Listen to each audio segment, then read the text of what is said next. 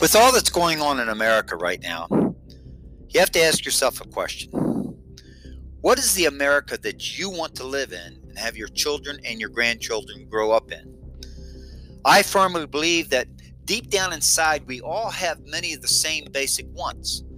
Where we differ is how to fulfill those wants.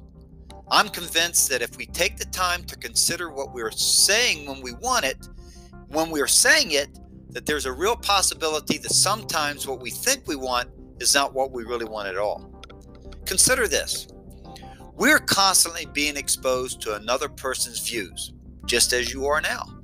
And without giving deep consideration to what we're being told, we sometimes make the mistake of thinking this is what we want to we want as well. Take for example, when someone tells you that they want the government to pay for education or your food, free health care, etc., you think that you want that too. But when you dig deeper into the proposal for these free items, you must first ask yourself what is government's role?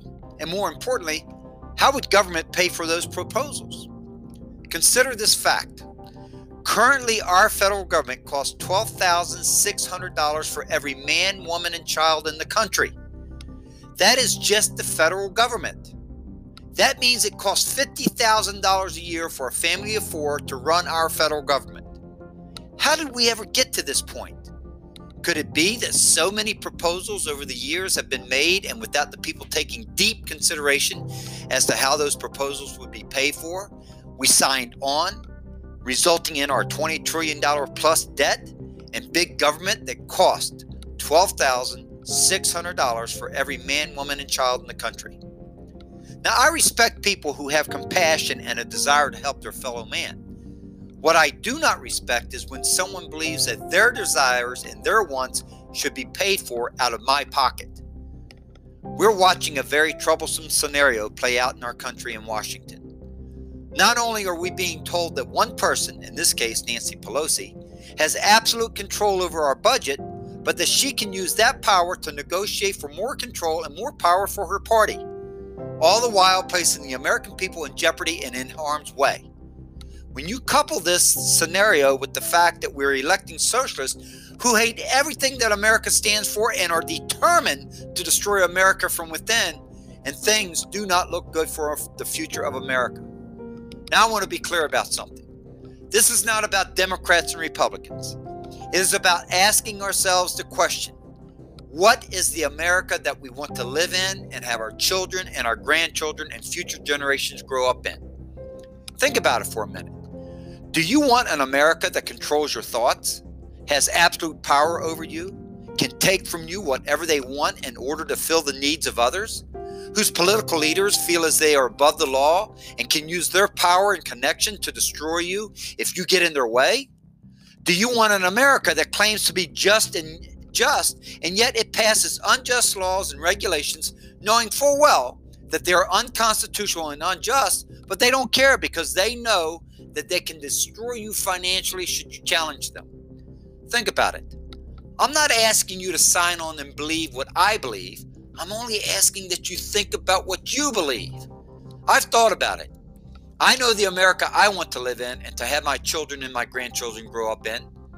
It's an America that I want to live in that proclaims to be free and it demonstrates it through its governing actions and a sincere and committed agenda to that end. It is an America where ideas are free to be discussed, debated, and considered. An America where you are, borrowing a line from Martin Luther King, truly judged by the character of your soul and not by the color of your skin. I want to live in an America where we don't try to rewrite our history by destroying our past, but rather we use history as a learning tool to make us better for future generations. An America where you don't you're not forced to surrender your wages to support a government that squanders it away on programs, projects, and visions that are wasteful, corrupt, and unconstitutional. I want an America where elections are truly about the best qualified individual and not who has the most money or the best political connection. An America where our political leaders are elected based first on having an understanding of where we came from and how that made us who we are. And an America where whose political leaders truly understand, defend, and support our Constitution.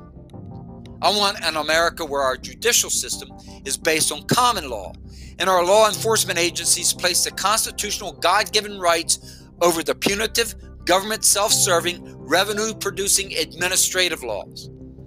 An America where you are rewarded for hard work and personal responsibility, where your goals can be set high and your efforts to achieve them are not dampened or destroyed by regulations, bureaucracy, and government corruption.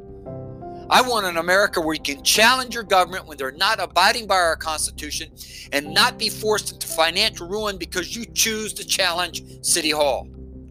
I want an America where the safety, security, and preservation of our nation is more important than the political ambitions of our elected officials.